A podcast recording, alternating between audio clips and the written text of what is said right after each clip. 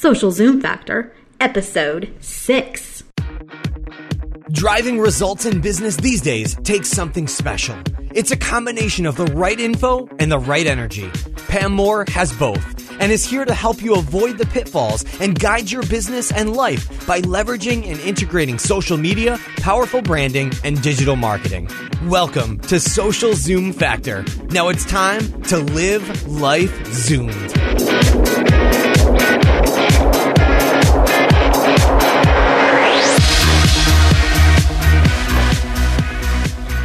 Hi there, Zoomers, and welcome to Social Zoom Factor Weekend Edition. This is your host, Pam Moore.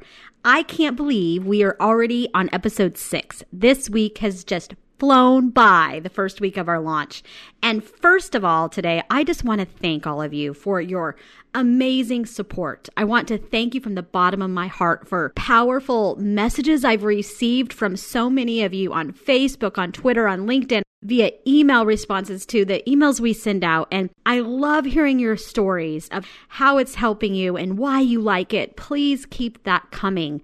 And just remember, this is your show. We are here to serve you and provide you the best valuable content that we can to help you zoom your business and your life.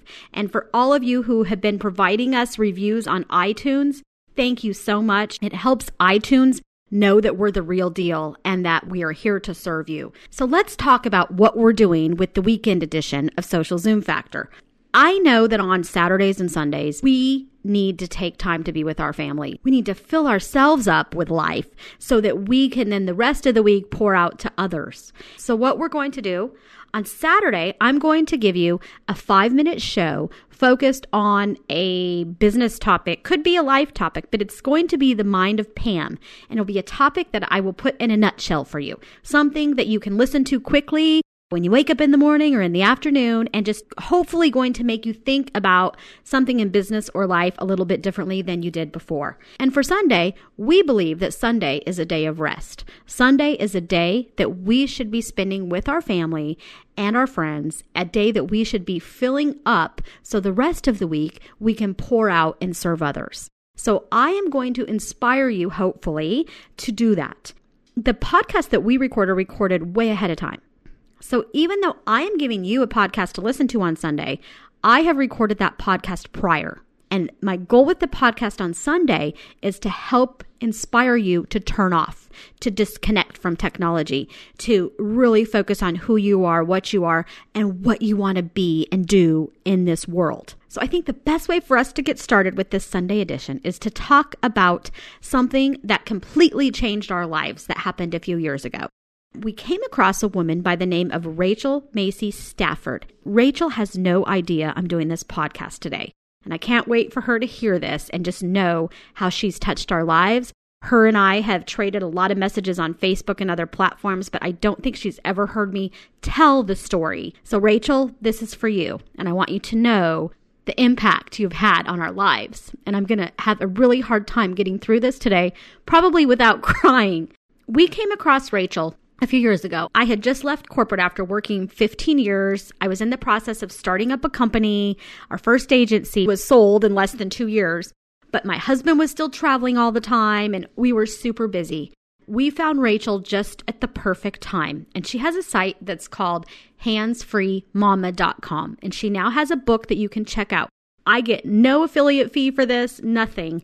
This is just me telling you about somebody that has impacted our life. Rachel has a revolution that is about inspiring parents to turn off and to unplug so that we can be with our kids in real time, so that we can enjoy those moments of life as they are happening. As soon as we heard about the revolution that Rachel is driving, it hit me and my husband so hard I remember reading her blog post and her story with tears just streaming down my eyes. My husband did the same thing, and we were very involved in some baseball teams and other sports teams at the time. I remember going to my youngest son, who was about six or seven at the time, and asking him, Tyler, what would you think if mom did not have her face and her phone at all of your games? And what would you think if that every time you hit the ball with that bat, that you knew for a fact that I saw every moment of that? And he looked at me deep in my eyes and he said, Mom, I would love that. and little tears, happy tears, started to roll down his face. And it was at that moment that it hit me the impact that I was having on my kids by keeping my phone in my face instead of having my face look at and embrace my most precious blessing and gift in life.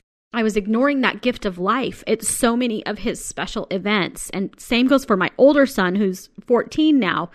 We had missed some of those moments because our faces were in our phones. And so now let's get to the good side of the story. The good part of this is that Rachel you inspired us to put our phones down. And now our whole entire family is proud to say that we are a hands free family.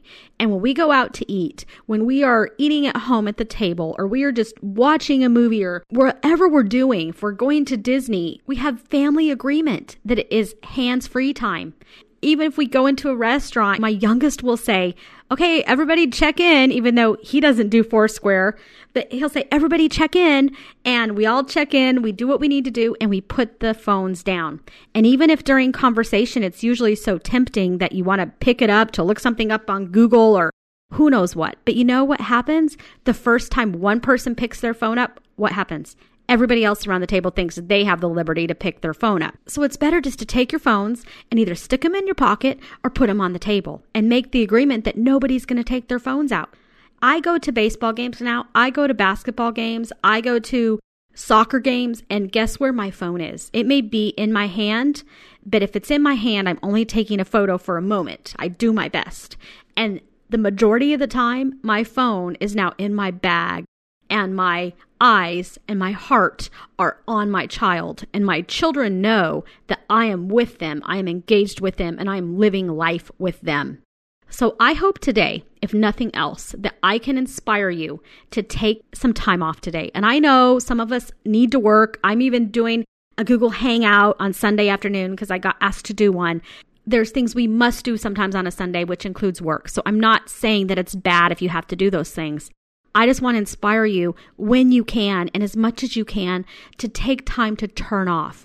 Take time to fill up with life so that you can live life zoomed and you can help others live their life zoomed. So go check out handsfreemama.com and there's a hashtag she uses called pound handsfreemama. Think about this podcast today. Let me know your thoughts tweet me your thoughts, send me an email with your thoughts, go to socialzoomfactor.com for this episode and share your thoughts. And let me know if you decide to make a step toward this revolution and if it's something that you think that you also need because I'll tell you it has changed our lives. And I hope if nothing else I can inspire you to think about it. Live your life zoomed. That's a wrap. If you're ready to zoom your business and zoom your life, then don't let the end of this episode be the end of your journey. Visit socialzoomfactor.com slash zoom for incredible free resources and guides. And be sure to join the Social Zoom Factor mailing list so you never miss an episode.